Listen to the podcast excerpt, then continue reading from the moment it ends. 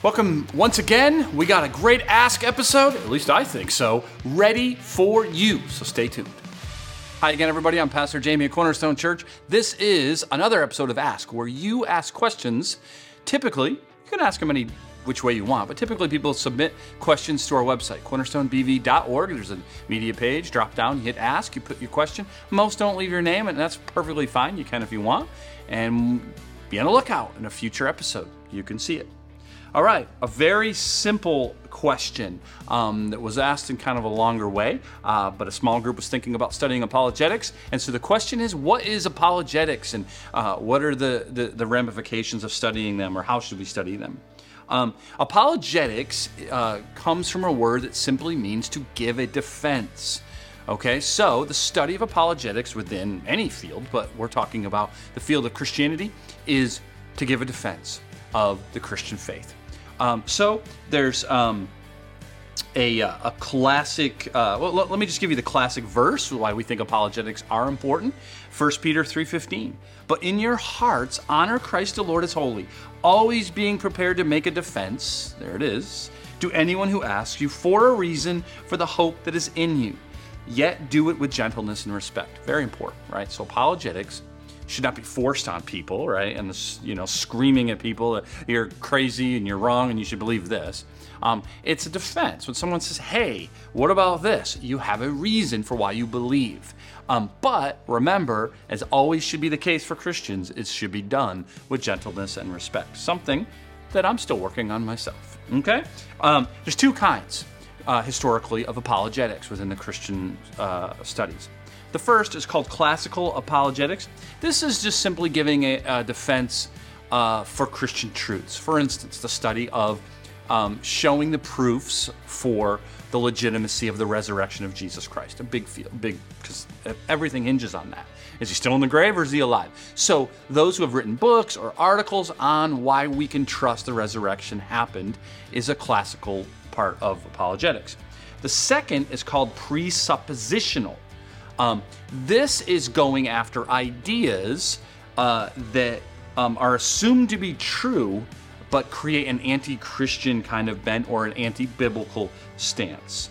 Um, you might go after an atheist who says there is no God and you might start attacking it. How do you prove that there's no God, right? And so what you're doing is you're presupposing, you're going after presupposed beliefs of someone's worldview.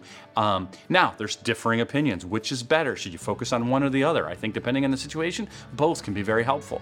Uh, so it really depends on what you're looking to study. But I would certainly say always the first one is the best. We don't need to prove everyone else wrong. We just need to show you how true Christianity is. Great question. Second question Is hypnotherapy for medical issues sacrilegious, considered part of the occult? Um, I'm not exactly sure all of the different medical issues you'd be talking about. Um, I think maybe to quit smoking. I mean, that's not really medical, but it is because smoking is really dangerous for you. Those types of things, or alcoholism, those kind of things. Um, but maybe there's others that I'm not aware of. I would say this by and large, hypnotherapy is often used within occult practices. And most who that I know of that, that perform hypnotherapy are okay with and practice certain aspects of the occult. The reason hypnotherapy is so dangerous is you're giving your mind over to someone else to control. This can invite all kinds of demonic and evil influences. And so, most of the time, I would say you should not do that.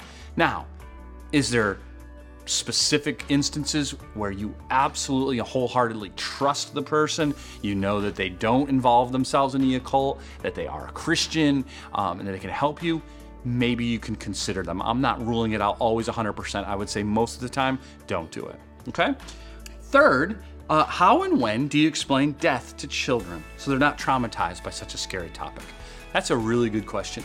Um, and I think it depends on the kids, but I do think they can handle more than we sometimes give them credit for. I think we should start talking about it as early as possible, but in appropriate ways. Maybe when you see a dead animal or one of your pets dies.